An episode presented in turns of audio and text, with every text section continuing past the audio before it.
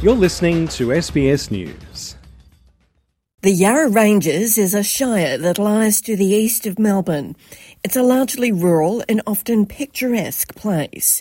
But Peter, a resident for the past 10 years, says it's also relatively isolated in terms of transport. There's no public transport out here since the, the train finished in 1945. Here, your only alternatives are self transport. Either you drive a car, you ride your bike, um, put your thumb out and, and hitch a ride. Uh, there, there's no bus service other than a school bus. Taxi services, uh, you know, not, not really available. It's 10 k's to town, so it's, it's a decent walk. Peter is a volunteer with a group called EV Strengthening Communities, which has been conducting a community transport trial in the Upper Yarra to drive around residents who are aged or disabled and might need help getting to where they need to go. The group's Marnie O'Loughlin says they have combined their own funding with a grant from the Department of Transport to bring people together in the hope it will make a difference and become a permanent service social isolation is huge. And I think as you start to move away from the urban areas, you experience that a lot more. And we have a little saying in EV as well, um, is that community happens in the cars. You know, the conversation that happens between people and that exchange, whether it's five minutes, 10 minutes, half an hour or more, um, can really make a difference in people's lives. The Community Transport Service is one of a number of groups to be found across Australia in large and smaller forms. In Perth, Mission Australia have hosted a Christmas in the Park lunch for the past 48 years for the homeless population of Western Australia. Event manager Georgina Westgarth says hundreds of volunteers help organise and manage every aspect of the lunch, including a care pack for the homeless who attend. Those care packs include non perishable food items and also personal care items.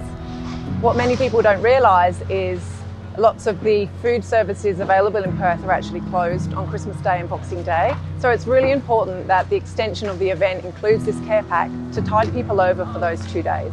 An estimated 5 million people volunteer for groups like this across Australia every year, with people from culturally and linguistically diverse communities more likely to volunteer informally in their community rather than formally through an organisation and the need for volunteers can peak at Christmas time.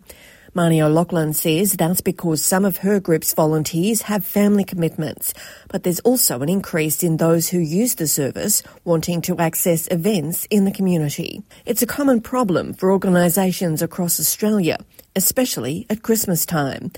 The Red Cross has issued its regular call for volunteers to donate blood, CEO Stephen Cornelissen says an extra 830 donations a day are needed across the country between December 22 and January 2 to meet hospital demand for patients. But regular donors aren't always available. Only one in 30 Australians donate, so one in three of us need blood or blood products in our lifetime. One in 30 donate, 3% of our country.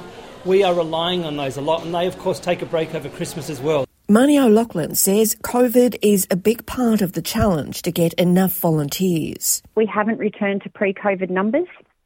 At the moment, um, in terms of on the road, I have 70 drivers, but I, the, the capacity, um, we've exceeded our capacity. So to be able to um, generate more volunteers would be fabulous. The ideal number for us would be around 100 volunteers.